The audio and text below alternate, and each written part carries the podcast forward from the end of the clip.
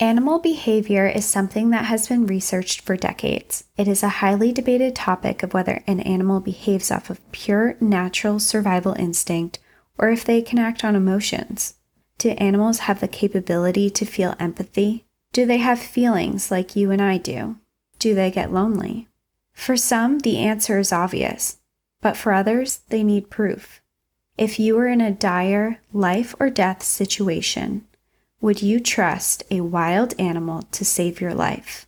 What if you didn't? You would die. This scenario seems incredibly impossible, but I assure you, it's not. Welcome to National Park After Dark.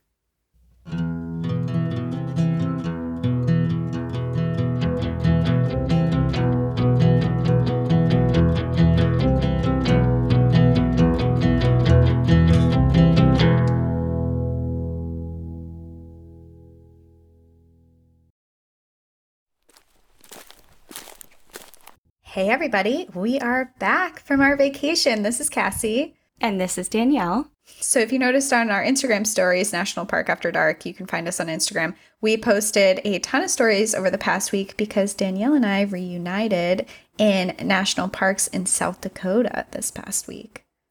Yeah. Who would have thought? We kept saying, South Dakota. You're bringing it. You were hiding from us this whole time. We're sorry we missed you for this long. We had an awesome trip and we actually started out our schedules were a little bit different. So i flew in early and i actually did a, my own little solo mini trip up to theodore roosevelt national park and i stayed in medora. I went horseback riding. I saw the musical that they have up there. The park is beautiful. Saw tons of wildlife. Then i headed over to devil's tower in wyoming and i hung out there for a little bit before i picked danielle up and we reunited and we just spent days very busy camping, hiking, seeing everything. I guess we tried to get in, we had a vision of what we wanted to accomplish on the trip without kind of a strict itinerary. And somehow, some way, things just really fell into place and everything worked out from getting nice dispersed camping spots to booking last minute glamping tents to getting reservations for tours. Like it just kind of all fell into place and it was a really, really nice trip. We did Jewel Cave, Wind Cave. Ugh, the caves. I'm not a caver. I'm not a caver. But I did it. But I did you it. did it. If you're claustrophobic, and I'm proud of you. Good luck. and then Badlands, of course, everyone who has ever said you have to go to the Badlands, we totally understand now. Historically speaking, we have vastly underrated that park and we are so happy that we went. Yeah. It's it's one of my top favorites now that I've gone, for sure. And then I would say let's do personal highlights because I don't know if they're going to be different or not. Okay. So, top 2 things. We have to only pick two. I would say for me, Crazy Horse and the Mammoth Dig Site were my favorites. Okay. That doesn't surprise me because you like the, you're very big in the history and the fossils and all that stuff. I would say my highlights would be the Notch Trail in Badlands. All over Instagram, you see these pictures of this ladder that you go up, and that's like the highlight that you see on there oh my God, this hike is beautiful. It is so much more than that little ladder. That ladder was like nothing to me after I saw the rest of the hike. It was beautiful. I loved that part. I would have to say my other favorite was our dispersed camping spot and waking up in the middle of the night to the wind, like oh, blowing our tent over. It was just so funny. I just that was like my that was like a highlight for me. I'm still tired from that night. Like I'm hungover tired. That's how tired I am from it. We it was okay, so, so windy. Our whole tent. Don't even say it was just the wind because yes, it was wildly windy and we went to bed lulled to sleep by the sounds of coyotes on, you know, in the distance. Oh, yip yip yip, yay. Okay, we're to go to sleep. Wake up to like and it's because we forgot the tent stakes. Yeah, we had no tent stakes. so we've been pinning down all these different parts of the tent with rocks, which worked fabulous for most of the for night. No for no wind, it was great. But um, yeah, that was I totally Yeah. Unexpected highlight, but thank you for reminding me. That was great. Anyway, that was our little national park trip. We were really excited to go out there. If you haven't been to South Dakota or North Dakota, highly recommend it. We had a lot of fun. We're going to post our itinerary, our full itinerary of everything that we did on Patreon. And it will be a public post, so you just have to go onto our link on our website, npadpodcast.com. You can go to our Patreon link there or our Instagram National Park After Dark. If you go to our link on there and click our Patreon tab, you will be able to see that whole itinerary. It'll just be posted on there. And then if you want to join and listen to all of our new episodes, you can click it from there as well.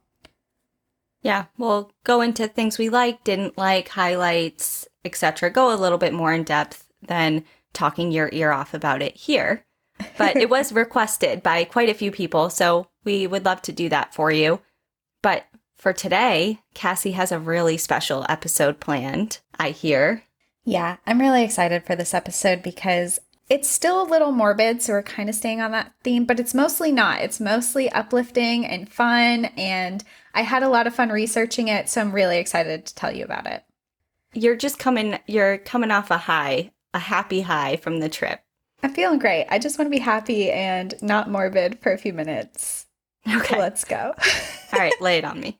How I should start this off by saying is this story is a complete accident. I have had no intentions to tell this story. I had no idea these stories existed. I actually was on Amazon just browsing through different books and I came across this one in a suggested book that I might like. I just bought it. So the book is called When Animals Rescue Amazing True Stories About Heroic and Helpful Creatures by Belinda Recio. It's exactly what it sounds like. It's a book about animals who rescue. And I will say this episode's going to be a little bit different than our past ones because usually we pick a topic or a park and we go into a big story there or a couple little stories there.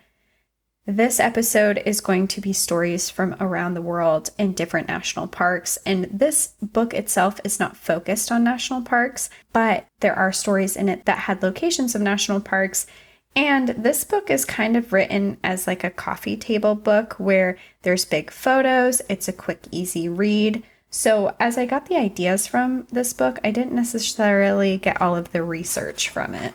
Like I said, this is going to be a series of short stories all over the world, and we're going to start out in Serengeti National Park. I want to still tell you guys about all these parks that we're going to. So, this park was established in 1952 and it is located in northern Tanzania. It covers about 5,700 square miles of grassland plains, savanna, riparian forests, and woodlands. And this park is larger than Connecticut, just to put a little perspective into that 5,700 square miles.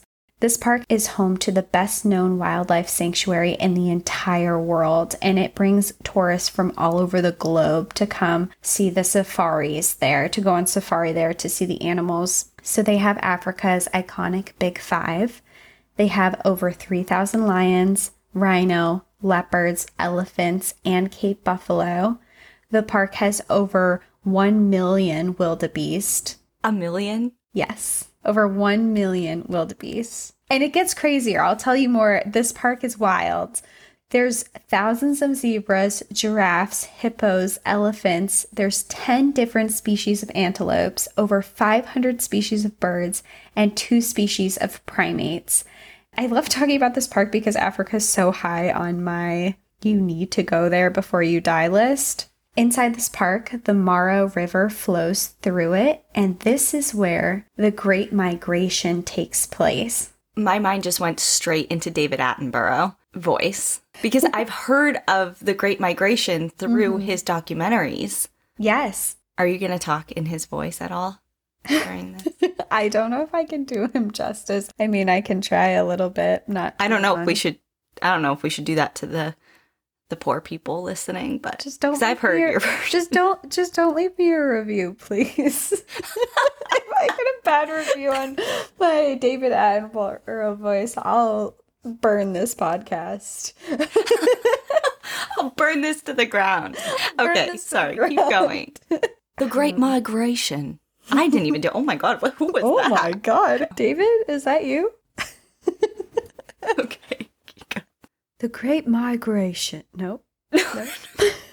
Why are we so breathy? We're like, huh, the great. We're trying to have deep voices in our British accents. I think they're throwing us off. It sucks hope- too. My sister's British and she imitates an American accent and she is spot on beautiful. And I try to imitate hers and it just um awful. Go on. The Great Migration. The Great Migration is the largest migration of animals on the entire planet.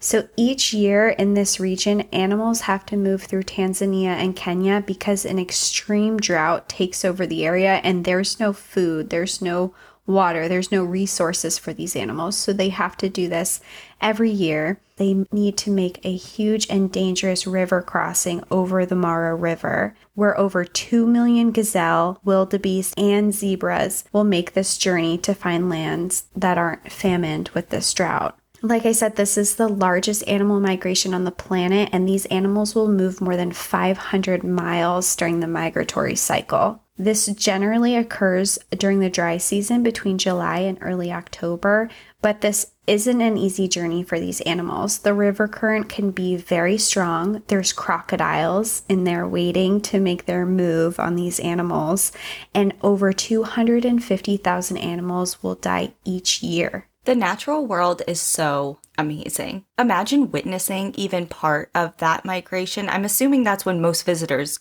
go, right? During those months. Yeah, it's a huge tourist attraction. You can go to this park and you can watch this migration happen. And you can, if you look it up online, you can see these videos, and it's really wild to see. And what's really wild about this, too, is that this has been a tradition of these animals for the past million years.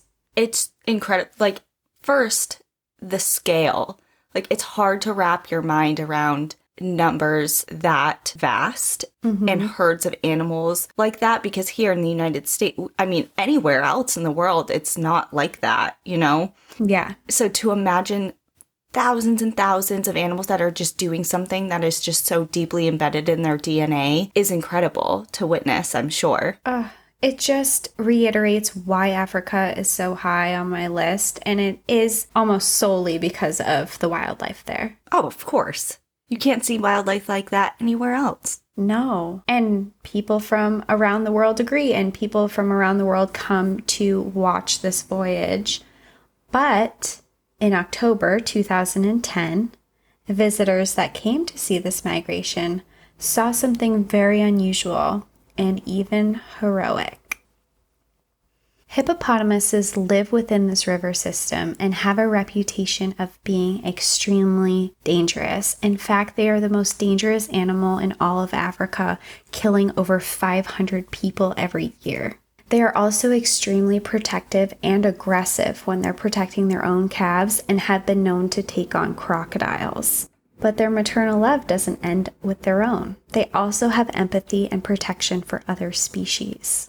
In October 2010, as visitors watched countless animals enter this powerful river to cross, they saw a young wildebeest get carried away by the strong currents and away from its mother.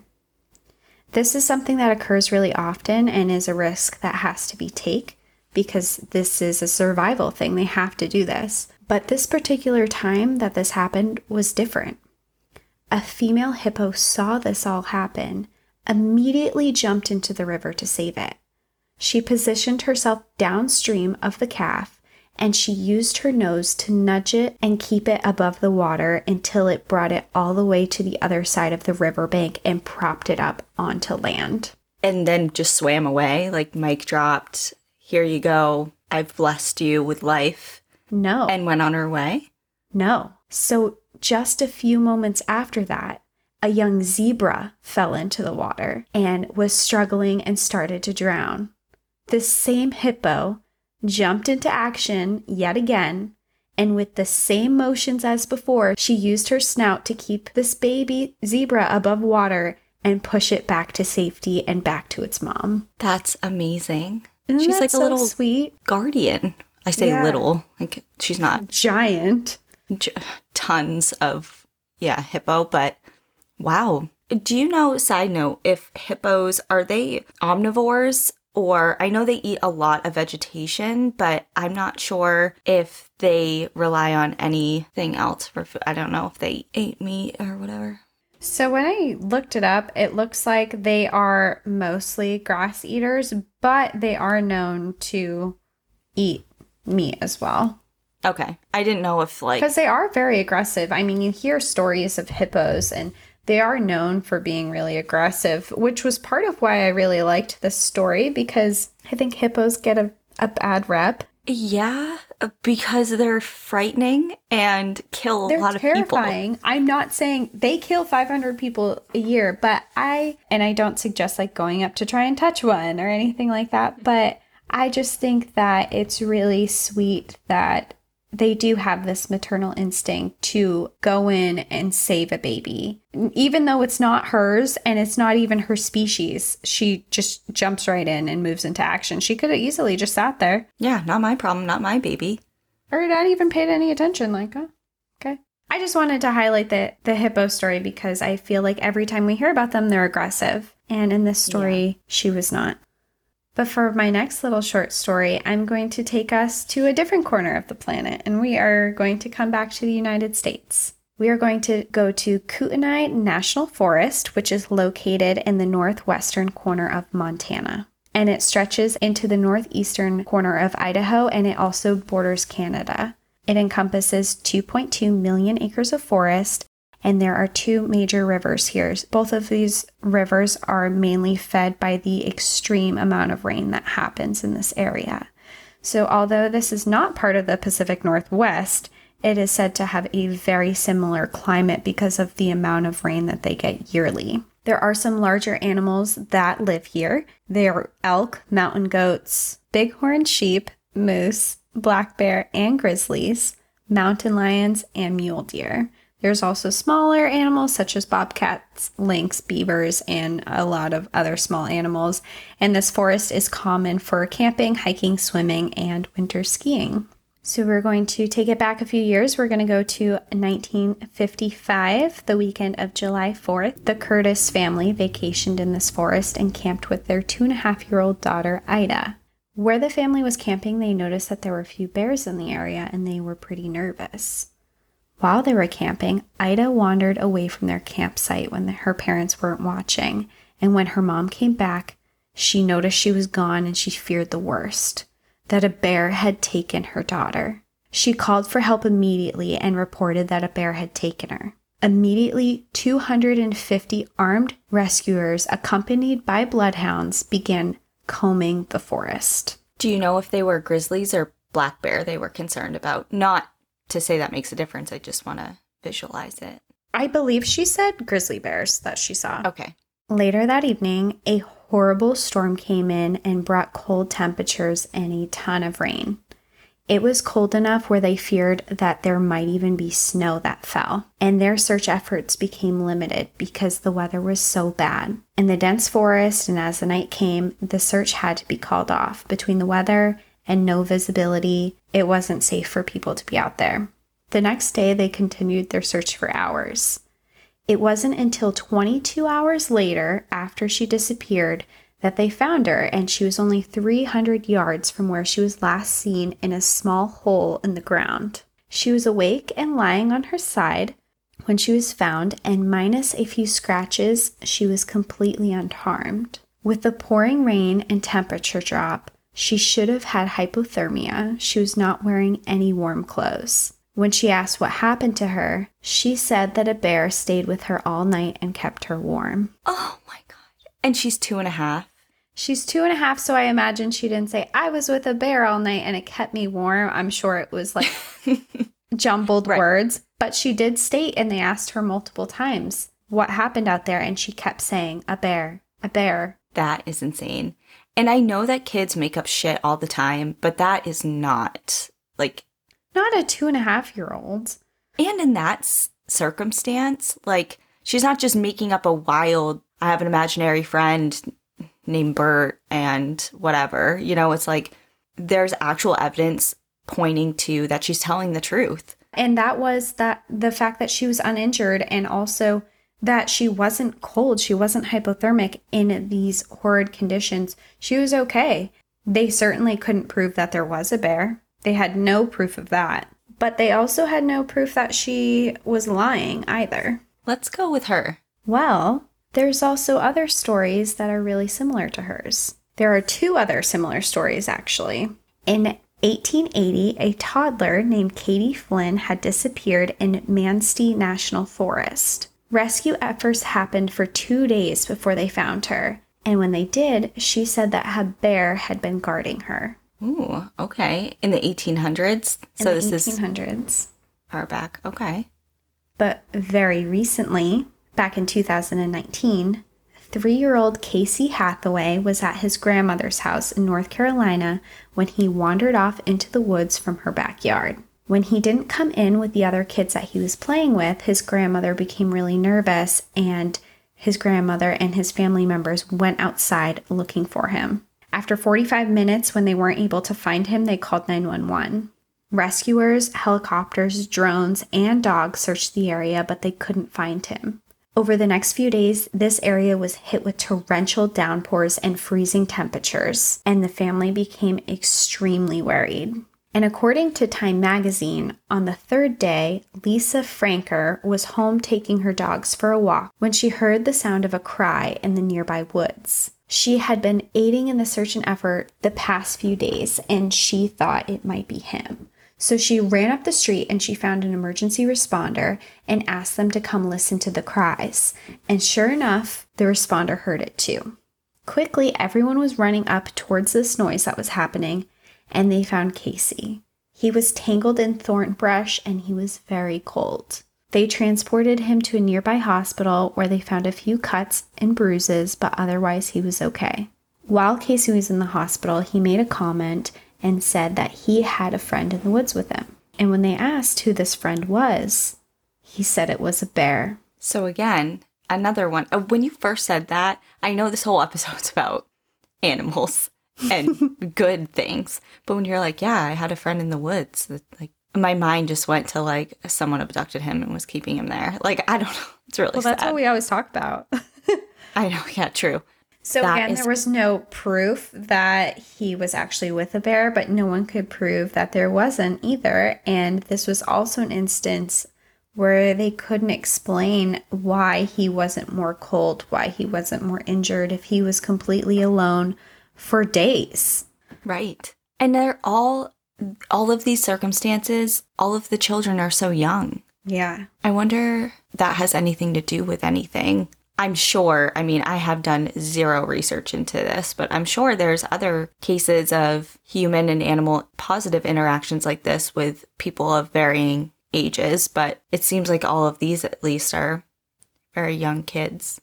Well, I think kids are less of a threat to animals. You know, if you have a toddler versus a full grown adult, But then again, like if we're talking about big predators, I would think that kids are a more enticing and easy meal. Yes, but that also brings on the empathy part. If they see this toddler in torrential downpours or vulnerable and alone and no one's around and crying, maybe it brings out this empathy in them as well. That's what this is all about. It's not about them killing and eating people. I gotta rewire my brain how to think. I already told you this is happy stuff, Okay, all right. except for this next story. Okay, here we go. And we're back.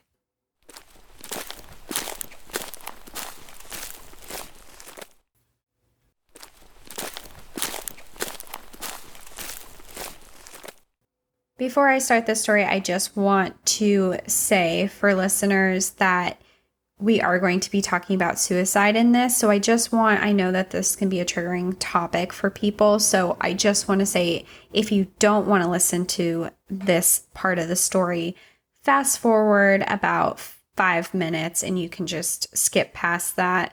I will say, we are on a happy note this episode. So it's not all bad, but just in case you don't want to listen to it. And we're going to California for this one. We're going to San Francisco. The Golden Gate National Recreation Area is located in the San Francisco Bay Area. It protects 82,027 acres of land. It's managed by the Park Service, and it is the most visited national park system in the US, with more than 15 million people every single year coming to see it. It has beautiful views of the Golden Gate Bridge, one of the most famous and most beautiful bridges in the entire world. The bridge sits about 100 feet above the bay and is 1.7 miles long. You can walk, bike, or drive on the bridge. This beautiful bridge also has a much darker side. The Golden Gate Bridge has the second highest number of suicides in the entire world.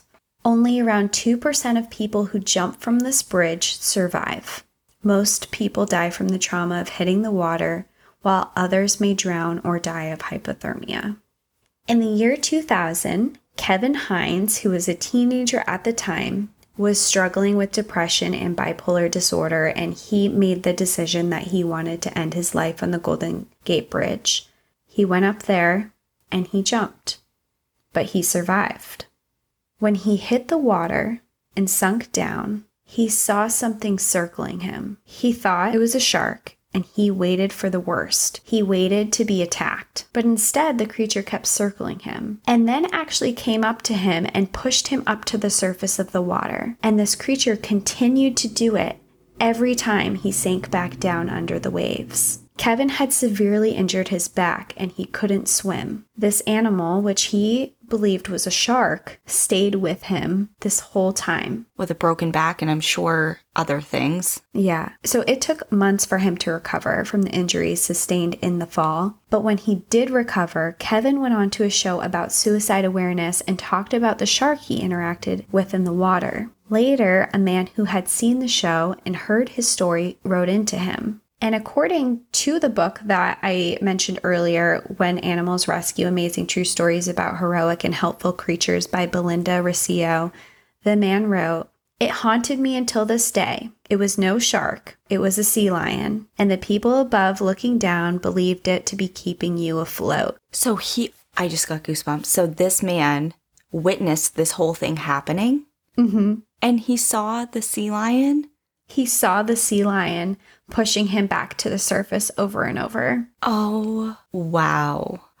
Imagine seeing something starts so horrifically and then it takes this wild turn that now there's a sea lion attempting to save this person. You go from one extreme of, oh my God, I can't believe that just happened. And I can't imagine the thoughts that are going through your mind witnessing something so traumatic and so awful. And then immediately after, you're seeing another thing that's unbelievable to be watching and there's an animal that's rescuing him right now there's no one else who can get in these waters like there's an animal rescuing him right now what's going on And can you put yourself in Kevin's position, thinking it's a shark the whole time, which is just so terrifying? Like, just waiting for the worst, like you said, waiting for the worst to happen.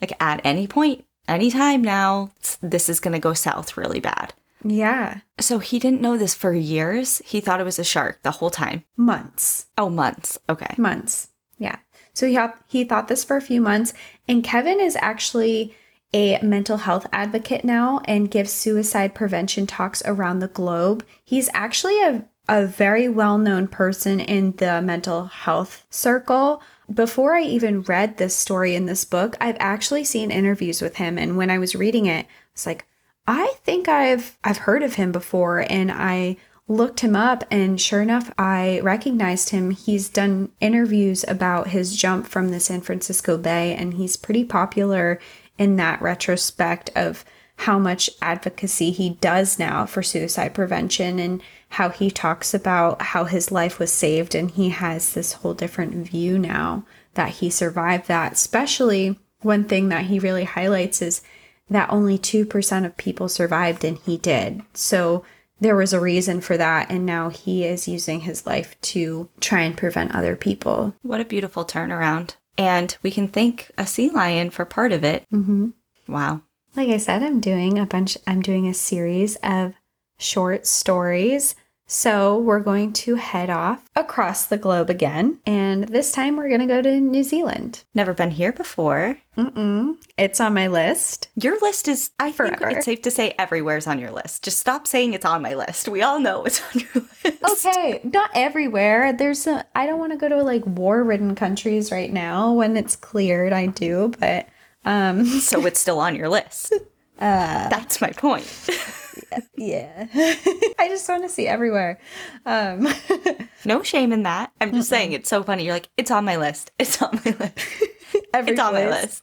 It's on my list. I want to go. Well, anyway, we're heading to New Zealand today, and we are going to a national park there. We are going to go to Abel Tasman National Park, which is a wildlife preserve in northwestern South Island, New Zealand. It was established as a national park in 1942 and covers about 55,699 acres. It's known for its beautiful shorelines and bright turquoise ocean waters. Off of the shores of this national park is Cook Strait, a body of water separating the North and the South Islands of New Zealand. The Cook Strait often has rough waters and will have huge swells from the strong winds. It is known as one of the most dangerous and unpredictable waters on the planet. In 2014, long distance swimmer Adam Walker was doing a 16 mile swim on the strait. He looked down into the crystal clear waters and he noticed a great white shark stalking him. He then watched as a pod of 10 dolphins surrounded him and swam alongside him. They continued to swim alongside him until the shark finally left. Adam Walker wrote in a Facebook post, I'd like to think they were protecting me and guiding me home. At the same time this incident happened, Adam happened to be doing a swim to raise money for a whale and dolphin conservation charity. That is so. So that's the swim he was on. That's the swim that he was on when this happened. Sometimes the world is just so good, you know? It is. And this reminds me, I have no idea if this is founded in fact or if it's something that I've just morphed in my brain over the years. okay. but I remember my dad telling me a story of something similar. Like there was a swimmer in the ocean, there was a shark involved, hmm and a single dolphin that was kind of protecting him, but to the point that it was like ramming the shark with its nose. Snap. What do you? I don't know the technical technical term for that. Like the bottle, like a bottlenose dolphin. It was Mhm. ramming into the gills of the shark, like its most sensitive area, and that's how it was deterring it away from this person. Very cool. Again. If it's real. If it's real, so cool. If not, thanks, Dad. Now I'm spreading lies to thousands of people. but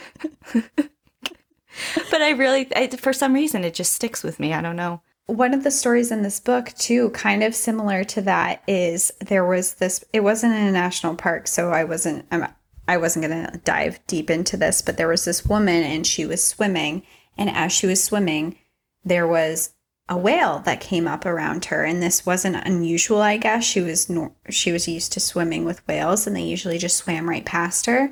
This whale was pushing her and nudging her and she was going under his fin and he was putting her underwater and pushing her up and kind of like messing with her a lot and she got really scared she thought she was going to drown or she was going to get really hurt if he kept hitting her she would get internal injuries or break a bone or or something and she was getting really really scared and finally a boat came uh, I, I I didn't read it too much. I don't know if it was a boat that she was with or if it was a rescue boat or whatever was going on, but she gets into this boat and she looks out and there's actually three whales.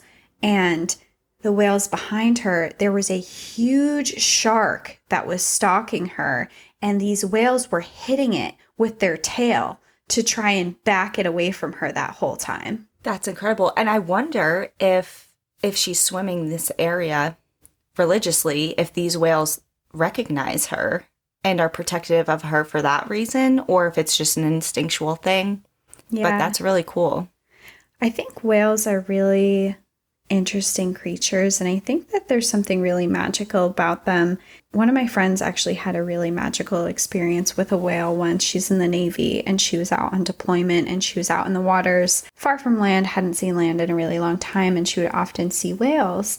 And one time she was just out, she was completely by herself and she was near the edge of the boat and she was having a really hard time, I guess. And she was just looking out and a whale started swimming next to her this whale locked eyes with her and was just looking at her. And she said this whale stared into her soul.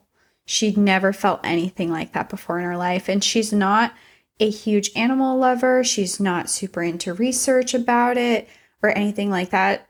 Um, so this was just a huge experience for her. Like a very profound moment. Yeah. It's something that not a lot of people get to experience. And in moments like that, we realize just how special animals are. They feel, they think, they have complex emotions, they have complex social behaviors and structures. They are not people, but I think it would be totally unfair to categorize them below us. They're just different. They act in different ways and I think the stories in this book and in this in this podcast that I've told kind of highlight that a little bit. I'm talking about this book I highlighted a couple stories from this book. There's probably a hundred stories inside this book, so so many more instances. I do want to get into another story that is just gonna bring this entire conversation forward. Perfect. For this one, we are heading back to Africa because it's on my list. Um, we get it. We get it. and we are going to go to Liuwa Plain National Park. It is located in Africa, in Zambia's western province. Liuwa means plain in Lozi language, which is native to this area. It was established as the national park in 1972 and is made up of 1,301 square miles of grassland. It is home to the second largest wildebeest migration in Africa. As we learned from the beginning, the first is the Serengeti. What makes this place a lot different is until recently there was almost no tourism in this national park at all, and there still isn't much. When I looked at africaparks.org, which is one of the organizations that manages this park, it stated while the park's tourism appeal is strong, more infrastructure is needed to ensure that local communities benefit directly from this industry. In addition, providing sustainable solutions to communities living in volatile climate conditions with diminishing resources is a high priority of ours. So it is not established as this huge tourist destination because they're trying to do this in a sustainable way that will be beneficial to their own communities. Liuwa Plain National Park is home to many different types of animals. There are an abundance of zebras and wildebeest. It is home to hippos, buffalo, leopards, cheetahs, and hyenas.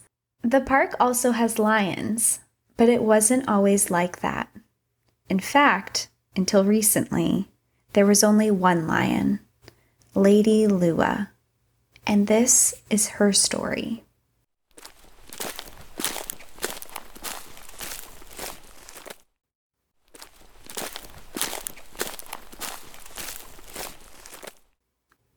In the 1990s, poaching and trophy hunting inside Liuwa Plain National Park was destroying their ecosystem. They completely wiped out eland antelope inside of the park, and every single lion was killed, with the exception of one lioness. For years, she wandered the plains, surviving completely on her own. Rumors started to fill the local villages of the lone lion. In 2008, National Geographic explorer and videographer Herbert Brauer headed into the park to search for this mysterious lion. On the very first day, he found her. To his surprise, she was completely healthy. She was muscular, well fed, and besides only two scars that she had on her, she was in perfect condition. She had no signs of difficulty surviving. And this was a shock because lions hunt and live and survive in groups, which are known as prides. And typically, when a lion hunts, they either stalk and surround their prey before moving in, or they team up and go in for one big kill. But she was alone, which brought this big question how was she surviving? The National Geographic team decided that they needed to find out and they began studying her. They watched her hunt.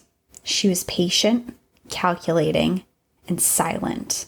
They watched her stalk a baby wildebeest, and when he strayed too far from its mother, she leaped out, chased it with incredible speed, and killed it almost instantly. She was really smart. Big game options were just too risky to go after alone. She couldn't get injured out here. She was alone. So she waited for the easier options. And, after all, she was only eating for herself. So a kill like this could hold her over for a few days. She faced a huge other struggle, though. There were other predators that were nearby and lurking hyenas. After her kill, the screeching sounds of the hyenas surrounded her and almost as quickly as she had killed her meal, they stole it from her. Now, when this was happening and they were observing it, it was the wet season. So, before we noted that the dry season comes and they have to migrate for resources, it is the wet season, and the risk of injury and fight just isn't worth it for her. So, she gave up her meal without a fight and she went to bed hungry. The observer watched a bunch of other instances like this, and he watched her again. Another time, she found a pregnant wildebeest that was struggling and having a really hard time giving birth. And she came up, went in for the kill, killed the wildebeest, and the hyenas came again. But this time she fought for it because it was a huge kill for her part of this was actually seemed like it was merciful because this wildebeest was in so much pain and struggling to give birth. It maybe probably wouldn't have survived anyway. So it was almost like she found this wildebeest and put it out of its misery. Well, and it's a two for the price of one kill. You have yeah. the baby and the adult. That's mm-hmm the best she can ask for. Yeah, so they watched her strategize for these kind of kills. She found the perfect opportunities and she picked and chose what she went after. These National Geographic explorers were observing her and they would watch her cry out for a male to come, but those calls were never going to be answered. The closest lion to her was over 65 miles away. After a long time of following her and seeing what she was doing, something amazing happened. She started to seem like she was waiting for them to arrive and that she actually enjoyed their company.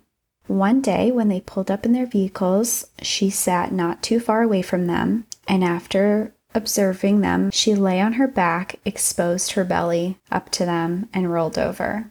She did this to say, I trust you. She's just so lonely. I watched, so there's this National Geographic documentary called The Last Lioness. And this is where I watched all of this. This is all something you can watch and more than what I'm going to say. I 100% suggest watching this documentary. It is so interesting. And all of this is on video. You can see her, you can see these interactions. It's all on video. It's so cool to watch. So, if you're interested in it, it's called The Last Lioness. Just Google it. Tons of videos will pop up and you'll be able to find it. So, from this point on, from her exposing her belly and saying, you know, I trust you, she started coming to visit more often. She would sleep in the trees around their camping area at night, and she would actually follow Herbert around. They bonded and they had this mutual trust in each other. And in the documentary that I was just talking about from National Geographic, The Last Lioness, Herbert says that he wasn't afraid of her. He knew that she never meant any harm. And he also said in this documentary that he never fed her, not once. And he never touched her. And in fact, he would not allow her with, within 10 feet of him, although she tried. She tried to get closer. So, but she had no dependence on him. She had no form of dependence for food, for anything while that was good, this also made him realize just how lonely she was. There was no reason for her to be there other than she needed companionship. Well, lions are such social animals. So to be alone like that, it's got to be a form of torture. I mean, their whole lives surround are surrounded and centered by other lions. Mm-hmm. So to just be solo for so long and it's got to be a different type of obstacle. Yeah, she's feeding herself and she's getting along fine otherwise, but clearly something's missing. Yeah. And she's been alone for pushing nine years at this point. That's so long. That's Such a long crazy. time. And she's been surviving. And she wasn't only surviving, but she was thriving. And one of the things they really highlighted in this documentary was how amazing that after humans had killed her entire family, that she could have trust in a person again. So when his crew realized just how lonely she was, they decided that they needed to bring Lady Liuwa a mate. Not only because she was lonely, but because lions played a huge role in the ecosystem in the area. They needed lions to maintain the population of animals, which would in turn help the healthiness of the plant life there. So it's all a circle, and they were missing a huge part of it with her being a lone lion there. And of course, with her being the only lion there, eventually there's going to be no lions there. Well, that's the other part. She's already been on her own nine years. She's a wild lion. She's not going to live the life average lifespan for a wild lion is not much longer than that. They decided to travel with a wildlife veterinarian for over three days to find a suitable lion, whom they would sedate and then make the trek back to introduce it to Lady Liuwa. Their first mission to do this was unsuccessful, but on their second mission, they captured two brothers and brought them back. They released them into an enclosure inside the park to acclimate them to their new environment because they didn't want them to try and run home and head home. And they were also very concerned that because they weren't familiar with Lady, that they would try and hurt her. Lady Liuwa heard their roars inside the enclosure and came to investigate. And as expected and on the defense, the two brothers charged at her through the fence. This didn't deter her though. She was really curious and she began sleeping outside their enclosure instead of with Herbert that she was doing in the trees every single night. They ended up becoming curious of each other, and soon they all seemed to accept each other. One morning, when the crew headed to the enclosure, they found a horrifying sight. The two brothers were gone. When they investigated further, they found that they had escaped through a hole that they had made in the fence. And this was horrible news. They could be heading back home, and their reintroduction of the lions to this national park would have completely failed. Or worse, they could have harmed Lady. They immediately go out on their search.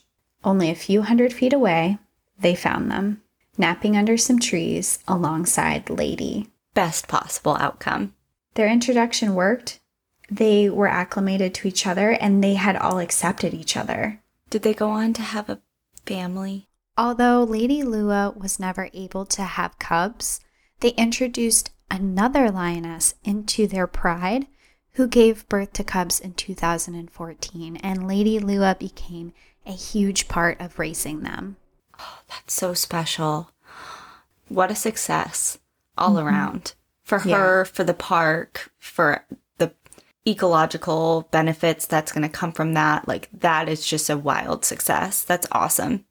In 2017, Lady Liuwa passed away. She was estimated to be 17 years old, which is very old for a lion, as they are estimated to live between 10 and 15 years. And when they found her, she had died of natural causes. She lived a long, she died an old lady in her bed, as Yep. they say. This was especially important to note that it was of natural causes because in Angola, which is a city that kind of borders this national park, there's a civil war going on and poaching is going on. And if they were to leave this protected area at all, go outside of these boundaries, they were at a huge risk of being poached. So the fact that she lived for 17 years with this very nearby threat was nothing short of amazing. The fact that she survived for nine years by herself. Yeah, that's incredible. what a story. I've never heard of mm-hmm. anything like that. I watched the documentary and it just touched my heart. I kind of said at the beginning of this episode, this episode was an accident. And that goes for this story too. This was an absolute accident. I was actually researching a different lion story that's inside of this book to see if it was in a national park because it described an area that was close to a national park. So I was trying to find more information on it. And I just happened to come across her and I watched the documentary. At first, I had read an article about her and then I watched the documentary and I was just so touched by her story. I just thought she was so amazing and so strong. And I sound like I'm talking about a person, but she really persevered through this whole thing. And today, the park's lion population is on the rise. There are seven lions that are now inside of the park. Oh, nice. Do you know if they're doing any further int- reintroductions from other genetic pools? Are they all related to her? Like I I don't under I don't know what the plan is for that to increase genetic diversity within the park. I would imagine maybe, but it's either way, it's cool that there is a population of lions, period. Yeah. And I'm sure that's hugely beneficial. I'm not totally sure what the plan is moving forward. I mean, I I just know they do that in certain circumstances with wolves, especially the uh, Mexican gray wolves in Arizona and New Mexico. There's such a small amount of them left, and a lot of them are related in some way. And to increase the genetic pool, they try and introduce others um, from various places to help diversify that. So it just made me think of that. But that's really really cool. And I'm really glad you decided to do this episode today because I really enjoyed that. And it did remind me of our previous conversation we just had a few minutes ago.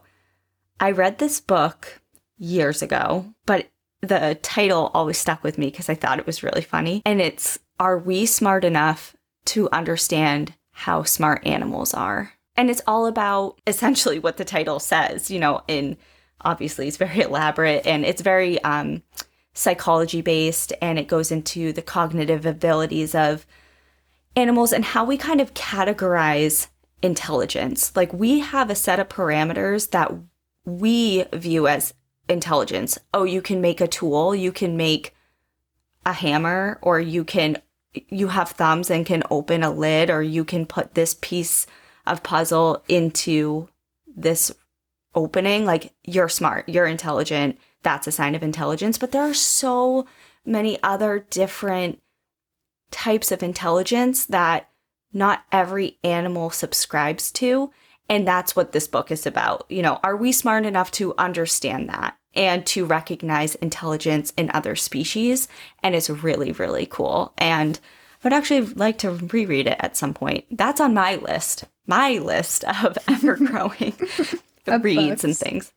I actually Yeah. really love that you just said that because I wrote down a quote that I actually took off of this this woman who wrote the book that I've been talking about. She has a blog. It's called it's animalheartsandminds.com and she had a quote which is not from her directly. It's actually from Ryan Reynolds in the movie The Whale. It was in 2011, but I I'm going somewhere with this, I promise. Okay, okay. I like Ryan Reynolds. Um, I'm for it. Okay. The quote was One day we humans may meet an intelligent being from another world. Hollywood tells us this stranger will come flying down in a spaceship and will look a bit like us. But maybe it won't be like that. Maybe it'll be like this. And it just reminded me of this these stories of all of these animals and all of these interactions. And I just thought it was so fitting with what you just said and Yeah. just today's episode. Well, it's true. And I'm just like, this is such a feel good episode because we could start a whole new podcast, not just another episode. We could do a whole series on animal intelligence and empathy and cognitive abilities and et cetera, et cetera. Probably I have to go it's to school a little bit longer because I personally don't have a lot of education in that. But I mean, you have a psychology degree, so you're a step ahead, step ahead of me at least. But it's true. it's so in depth and I mean, obviously, it's a whole academic field. It's something that we are studying extensively. I think hearing stories like this gives us more empathy towards them to see the empathy that they have towards us and around them and just the way that they live. And um, I'm glad you liked it because I was really, I literally had a smile on my face the whole time I was, I was researching it and I wanted to keep parts of it morbid because this is a morbid podcast, but the underlying story of this whole thing is supposed to be uplifting and nice and a feel good episode. And I'm glad we were able to do that. Awesome. Thank you, everyone, for joining us. Hope you enjoyed the breath of fresh air coming up for air as much as we did.